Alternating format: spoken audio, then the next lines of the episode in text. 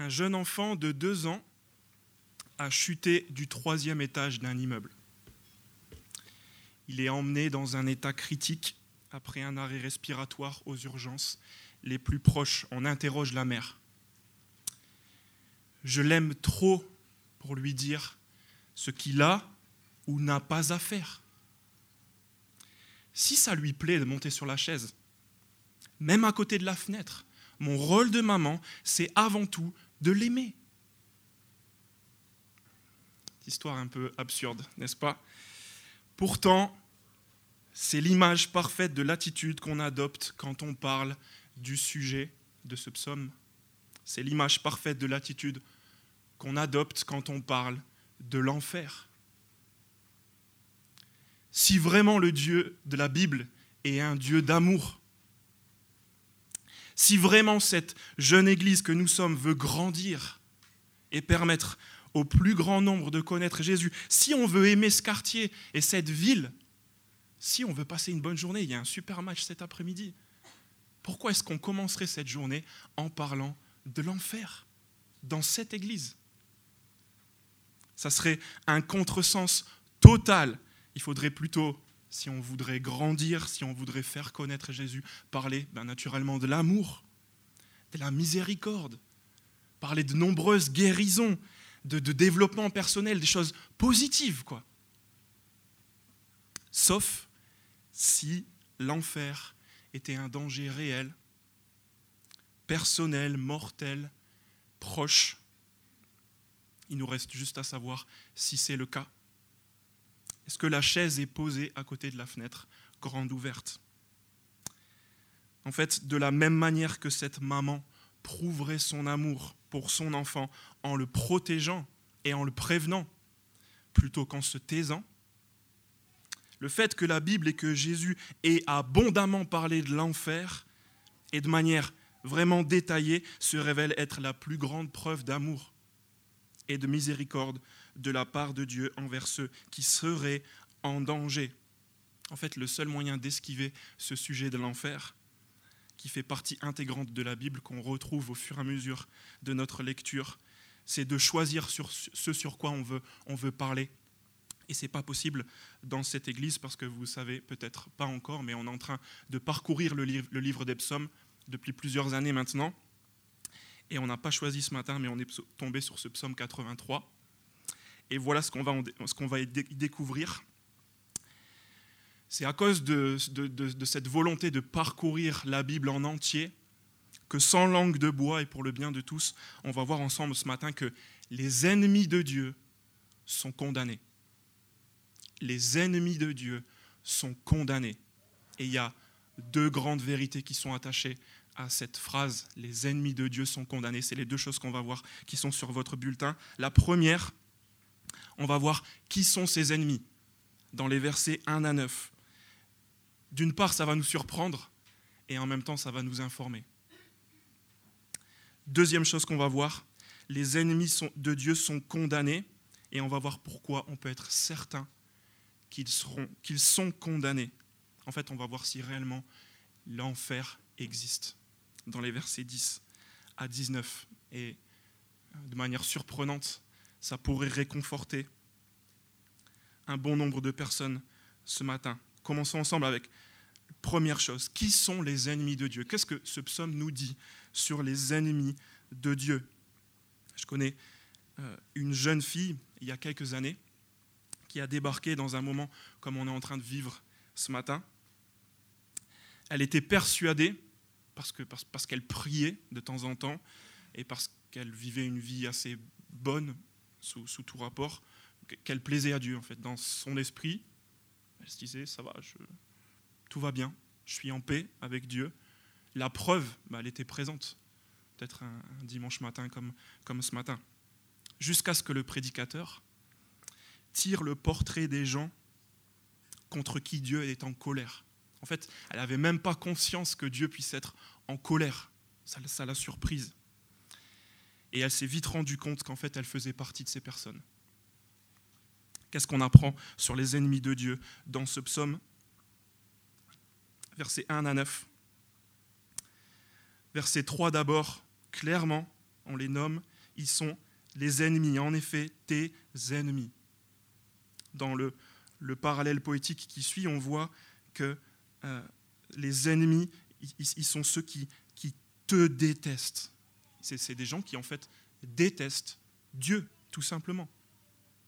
On voit que c'est Dieu qui déteste parce que tout, tout, tout est, est dirigé vers lui. Regardez, en effet, tes ennemis s'agitent. Et le psalmiste est en train de s'adresser à Dieu. Il dit, tes ennemis s'agitent, verset 3, ceux qui te détestent. Au verset 4, il parle de ton peuple, il conspire contre ceux que tu protèges. Et il parlera encore au verset 6 d'une alliance qu'ils sont en train de faire contre toi, ce qu'on a lu tout à l'heure. En fait, on verra euh, même au, verset 4 que c'est non seulement contre Dieu, mais c'est puisqu'ils sont contre Dieu, qu'ils sont aussi contre tout ce qui lui appartient, tout ce qui lui est cher, tout ce qui est en rapport avec lui. On voit au verset 3 qu'ils sont occupés, qu'ils s'agitent, tes ennemis s'agitent, ils sont en action, et en fait ça pourrait être impressionnant parce que au verset 2, Dieu, lui, il est dans le silence. On pourrait même presque penser qu'il est inactif, qu'il se tait. Donc ils prennent la place, on les voit. Ils sont fiers. Regardez au verset 3, la fin du verset 3, ils relèvent la tête. Ils savent qui ils sont, ils ont la tête haute. Et au verset 4, on voit que cette haine contre Dieu se traduit par le fait qu'ils s'en prennent à ceux qui lui appartiennent. Et ce n'est pas tout ce qu'on apprend au verset 4. Regardez, ils forment de perfides complots, ils conspirent. Les ennemis de Dieu, ils sont dans l'ombre, dans le secret. Non seulement c'est des gens qui, qui détestent Dieu, mais en plus ils le font discrètement, dans le secret, dans le complot. Ils sont fiers d'eux. Ils agissent sournoisement. Verset 5, leur rêve. Venez, disent-ils, exterminons-les du milieu des nations et qu'on ne se souvienne plus du nom d'Israël. Leur rêve, c'est qu'on n'entende plus jamais parler de Dieu. Verset 6, ils sont unis, ils s'entendent bien parce qu'ils intriguent tous d'un même cœur, ils font même une alliance contre toi. En fait, il y a une certaine force ici par leur nombre, on voit même qu'ils sont déterminés. Ils ont créé des unions, des complots pour arriver à leur fin, le fait de ne plus jamais entendre parler de Dieu. Et on arrive versets 7 à 9, là, le psalmiste balance des noms.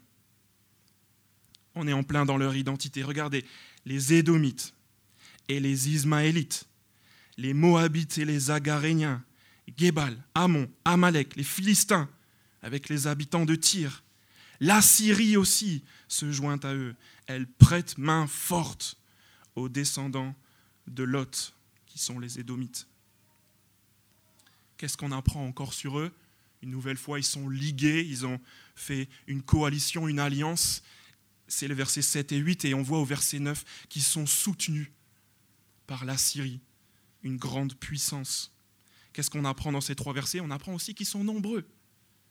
Comptez au moins dix nations. On sait aussi, si on les place sur la carte, autour d'Israël qu'en fait, ils sont partout. Ils encerclent le pays. Et la dernière chose remarquable que le psalmiste est en train de nous montrer, c'est que si on essayait de placer toutes ces nations dans l'histoire d'Israël au même instant, au même endroit, on n'y arriverait pas. Vous savez pourquoi? Parce que le psalmiste est en train de nous dire que non seulement ils sont nombreux, ils sont déterminés, ils sont dans l'ombre, ils sont partout, mais en plus, ils sont de tout temps. Il parle d'ennemis passés, d'ennemis futurs, d'ennemis présents. Le verset 5 nous dévoilait leurs pensées. Venez, disent-ils, exterminons-les du milieu des nations et qu'on ne se souvienne plus du nom d'Israël. En fait, on va terminer avec encore plus précis les versets 13 et 19. Regardez ce qu'ils disent encore au verset 13. Ils disent emparons-nous des domaines de Dieu. Leur but à ces ennemis qui sont ligués, qui sont nombreux, qui sont puissants, qui sont partout et qui sont de tout temps, c'est de prendre à Dieu ce qui lui appartient, d'anéantir Dieu, de se hisser au-dessus de lui, de, prendre sa place sur son trône. Et c'est exactement ce contre quoi Asaph, celui qui a écrit ce psaume, lutte, parce qu'au verset 19, il prie pour que ses ennemis fassent ce qu'ils ne font pas. Il prie pour qu'ils reconnaissent que seul l'Éternel est le Très-Haut sur toute la terre. Pourquoi? Parce qu'ils pensent que eux seront les Très-Hauts sur toute la terre. Les ennemis de Dieu sont de tout temps. En fait, ils ont toujours existé et ils existeront toujours. C'est ceux qui prennent la place, ceux qui prennent, qui rêvent de prendre l'honneur qui est dû à Dieu. Est-ce qu'il y a besoin de dire que c'est notre quotidien français? Peut-être même dans nos vies. Détester Dieu. Qu'est-ce qu'il y a de plus naturel? Détester Dieu et tout ce qui a trait à lui. Détester son peuple. Se moquer de l'Église. Même nous, on le fait. Faire le fier, vouloir tout expliquer sans Dieu. Il n'y a pas besoin de Dieu pour savoir d'où on vient et où on va. Il y a la science, il y a la philo, il y a les sciences humaines. Se sentir fort et nombreux parce qu'on est beaucoup à penser comme ça. La majorité des gens pensent ça, donc. Vouloir sortir Dieu de l'espace public. C'est ta foi, tu gardes ça pour toi, tu te tais, on est dans un lieu public, ou alors même refaire le portrait de Dieu. Ah, moi je pense que Dieu, il est comme ça. Ah non, moi je serais plutôt pour un Dieu comme ça. Ou toi tu es en train de me parler d'un truc là. Non, non, non, ça colle pas du tout avec l'image que j'ai de Dieu. Moi je sais qui est Dieu. Moi je décide. Moi je fais le portrait de Dieu.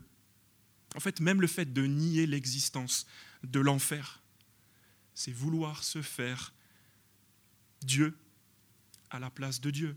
Décider pour Dieu ce qui est plus juste, ce qui est plus normal, ce qui est mieux. En fait, l'état d'esprit des ennemis de Dieu, c'est celui de notre présent, mais c'était aussi celui des origines. Dans le jardin d'Éden, le serpent a proposé aux deux premiers hommes quelque chose de très séduisant, et on va encore comprendre. Il leur a dit, contrairement à ce qu'ils avaient entendu, que s'ils mangeraient ce qui leur était interdit, ils n'allaient pas mourir du tout. Il leur a dit, mais Dieu sait que le jour où vous en mangerez, vos yeux s'ouvriront et que vous serez comme des dieux qui connaissent le bien et le mal. C'est pour ça que ce message ce matin s'appelle À qui l'honneur Qui a la première place? Qui dirige? Est-ce que c'est nous? Ou est-ce que c'est Dieu? À qui est-ce qu'on rend l'honneur? À qui, à qui est-ce qu'on fait honneur? Est-ce que c'est à nous ou est-ce que c'est à Dieu? Est-ce que la première chose qu'on a faite ce matin, exactement comme Azaf, c'était de se préoccuper de l'honneur de Dieu? Dès qu'on a ouvert les yeux, on a prié pour que le nom de Dieu soit respecté. Certainement pas. Et en commençant par moi-même, on a plutôt checké Facebook et Twitter pour voir ce qu'on disait à propos de nous. On a fait notre petite morning routine, on a bu notre café sacré. Toutes ces choses, en fait, qui, montrent qu'on se préoccupe avant tout de nous-mêmes, de notre petite vie, de nos intérêts. Mes amis, la Bible est claire. Les ennemis de Dieu existent et malheureusement nous en, sommes partis. Parce que nous ne rendons pas l'honneur qui est dû à l'Éternel, le seul vrai Dieu, au-dessus de tout. Et c'est même pas une question de chrétien ou pas, c'est même pas une question de, de membres de l'Église des deux rives ou pas. Quelqu'un a dit, si Jésus n'est pas le Seigneur de tout, il n'est pas le Seigneur du tout.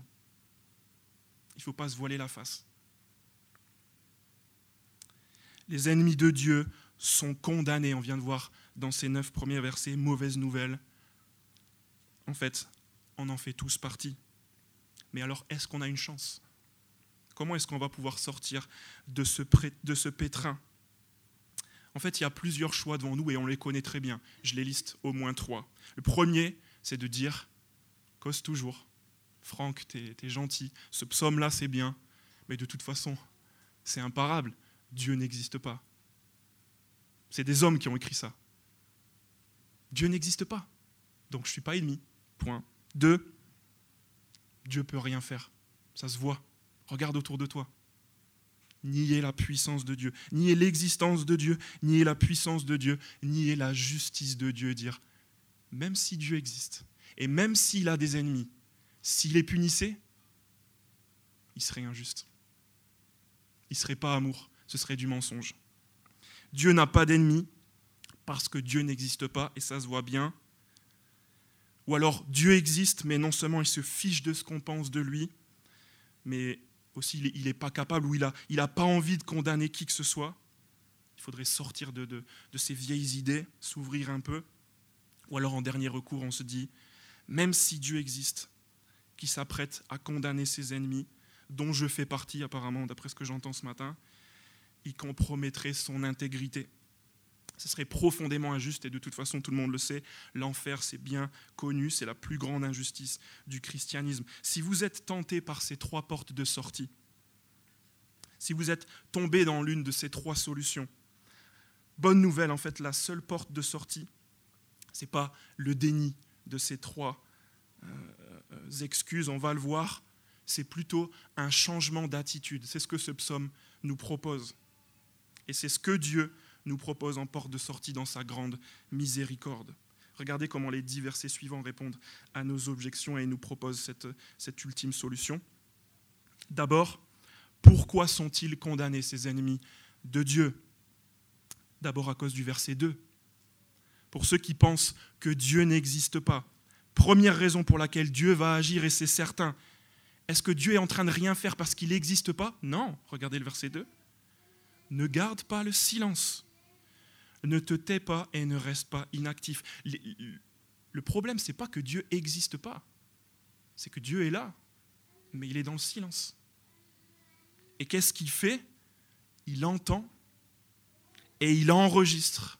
Ayez confiance, les cris de ceux qui ont renoncé à se venger par eux-mêmes. Dans Romains chapitre 12, c'est ce que Dieu demande à son peuple. Ne vous vengez pas par vous-même. Faites du bien à vos ennemis. Vous êtes en train d'amasser des charbons ardents sur leur tête jusqu'à ce que moi je rende justice. Et c'est comme ça que Kassaf prie à Dieu. Au lieu d'agir contre les ennemis, il prie à Dieu. Il dit à Dieu, regarde ce qu'ils sont en train de faire contre toi. Et ne vous inquiétez pas. Le problème, ce n'est pas que Dieu est absent et qu'il veut rien faire.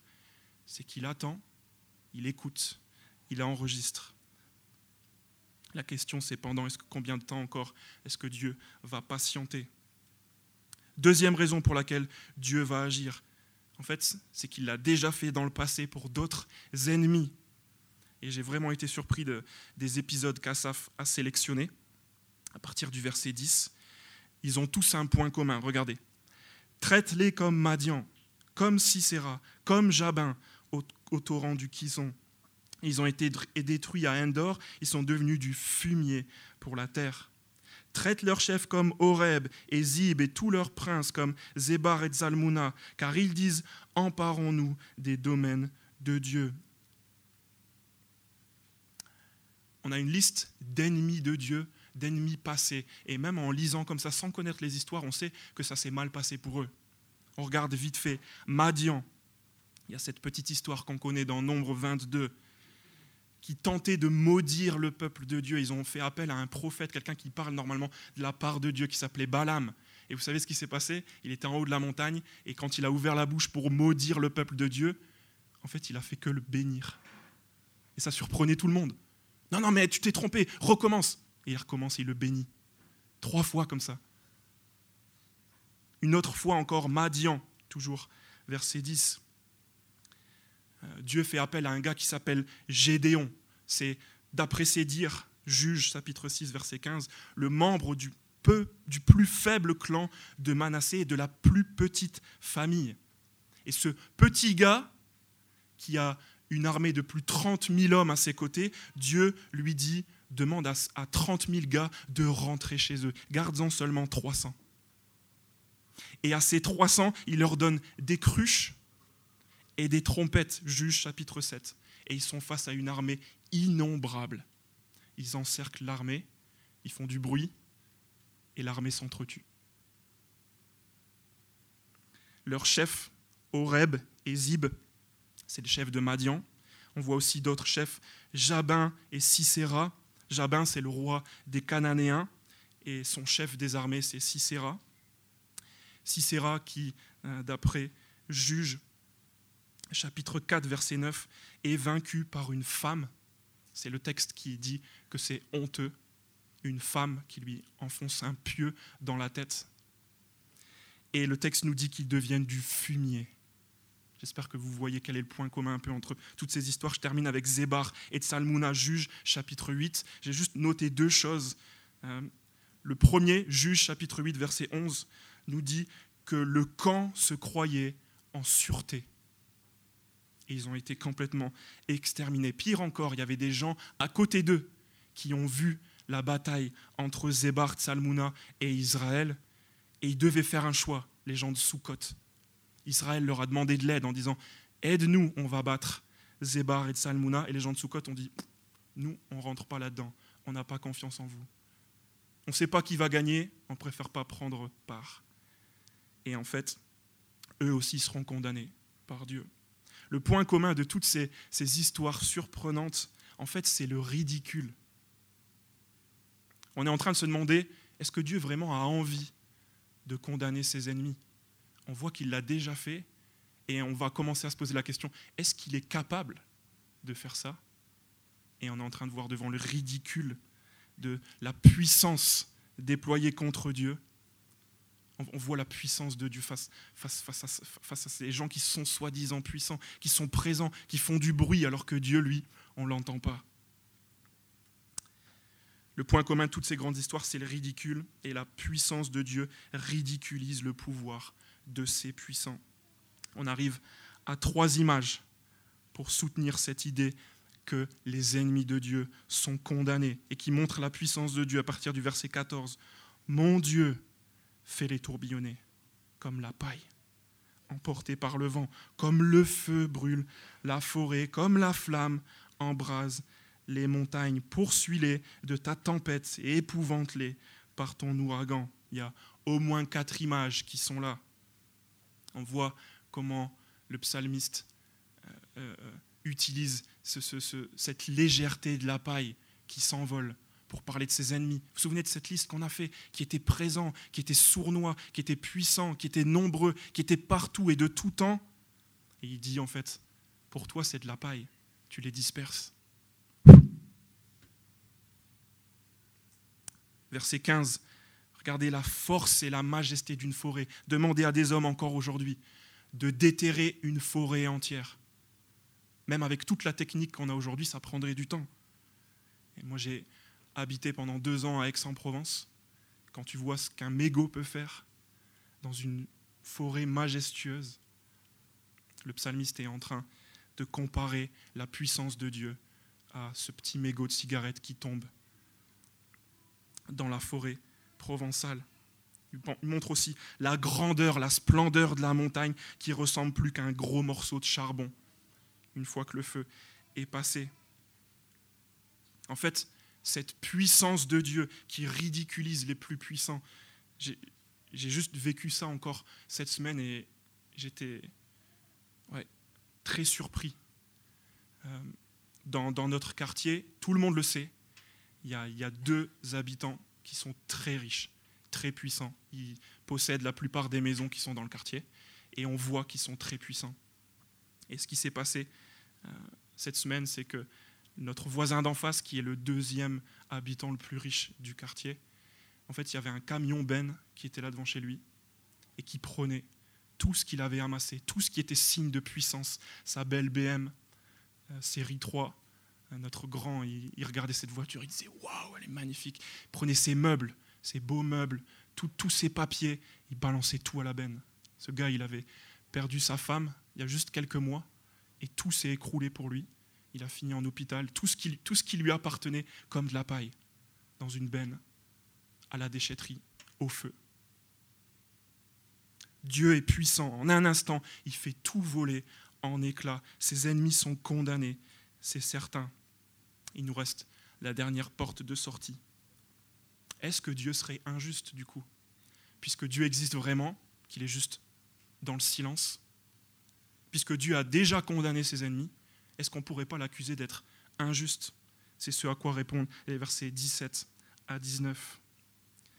Couvre leur visage de honte afin qu'ils cherchent ton nom éternel, qu'ils soient confondus et épouvantés pour toujours, qu'ils soient honteux et perdus, qu'ils reconnaissent que toi seul, toi dont le nom est l'Éternel, tu es le Très-Haut sur toute la terre. Quatrième et dernière raison pour laquelle les ennemis de Dieu sont condamnés. En fait, on est dans un temps où Dieu est silencieux. Et la Bible dit que c'est un moyen pour Dieu de patienter. Et ce matin, c'est encore le temps de, faire ce qui est écrit au verset 17, de chercher le nom de l'Éternel, quitte à ce qu'on ait le visage couvert de honte. Parce qu'un jour, la patience de Dieu sera terminée, et en fait, ça se révélera être la dernière grande raison pourquoi les ennemis de Dieu seront condamnés. Dieu leur fait grâce, il patiente avec eux, il leur propose de chercher son nom. La grâce de Dieu est proposée encore ce matin, de chercher le nom de Dieu, de changer d'attitude, d'arrêter de penser qu'on est au-dessus de Dieu et de dire, ok, je reconnais, je capitule. À qui l'honneur? Dieu n'est pas absent, il est silencieux. Dieu n'est pas incapable, il a déjà démontré par le passé, et il est puissant. Et surtout, Dieu n'est pas motivé par le fait de détruire ses ennemis, mais par sa gloire, par la grâce qu'il veut faire à tous ses ennemis. C'est la deuxième grande application de ce psaume ce matin. Si les ennemis de Dieu sont condamnés, et que c'est aussi sûr et certain, alors en fait c'est une bonne nouvelle. Pour tous ceux qui aiment Dieu, vous êtes en sécurité, même si vous étiez encerclés des ennemis les plus sournois, les plus nombreux. Les ennemis ont beau être nombreux, apparemment puissants, ils ont beau malmener le peuple de Dieu, peut-être même un peu partout sur la planète, les injustices ont cours, mais les ennemis de Dieu sont condamnés. Un jour, Dieu rendra justice à tous ceux qui souffrent à cause de son nom. Il lavera son honneur et leur honneur dans le sang de leurs ennemis. Vous voyez comment ce psaume nous montre que les ennemis de Dieu sont condamnés. On a vu que les ennemis de Dieu, c'est ceux qui ne lui rendent pas l'honneur qui, qui, lui est dû. En quelque sorte, c'est nous. Et pourquoi est-ce qu'ils sont condamnés? Pourquoi est-ce qu'on peut être certain? Parce que Dieu est patient, puissant, il n'y a aucun doute, il a déjà condamné ses ennemis dans le passé. Alors, si vous n'avez pas encore saisi la grâce de Dieu jusqu'à aujourd'hui, même si c'est dans un domaine précis, un petit domaine de votre vie, ou alors en général, c'est encore temps de chercher le nom de l'Éternel, comme au verset 17, parce que les ennemis de Dieu sont déjà condamnés. Peut-être qu'il permet, j'en sais rien, je ne connais pas vos vies, un moment de votre vie en ce moment, dans lequel vous passez par un moment de honte, de confusion, juste saisissez cette grâce et tournez-vous vers le seul vrai Dieu, maintenant. Aujourd'hui, n'attendez plus. Deuxième grande application, si vous ou, vous ou vos enfants même souffrez de votre attachement à Dieu, ce matin vous pouvez prendre courage. Les ennemis de Dieu sont condamnés. Ne vous vengez pas. Ne vous faites pas justice vous-même. Priez et aimez ceux qui vous persécutent et qui sont déjà condamnés. Ne craignez pas même ceux qui agissent dans l'ombre, ceux dont on entend parler sur Internet. Les ennemis de Dieu sont condamnés. On va prier.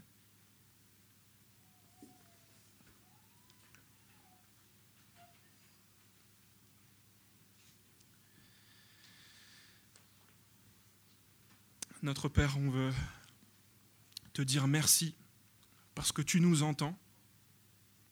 Merci encore pour ta patience aujourd'hui avec nous. Nous qui passons nos journées à tout faire passer avant toi. Pardonne-nous, s'il te plaît, cette vaine manière de vivre et commence ce matin à transformer au minimum nos pensées. Permets-nous de comprendre combien tu nous aimes pour qu'on puisse entendre ce psaume ce matin, et combien c'est ridicule de vouloir prendre ta place, combien ton nom est grand, et combien notre attitude est méprisable. Fais, s'il te plaît, notre Dieu, qu'on soit aux deux rives une communauté qui montre à notre ville quelle paix on peut obtenir en reconnaissant que toi seul, toi dont le nom est l'Éternel, tu es le Très-Haut sur la terre. Merci pour ce psaume, notre Père, et parce que tes ennemis sont condamnés. Amen.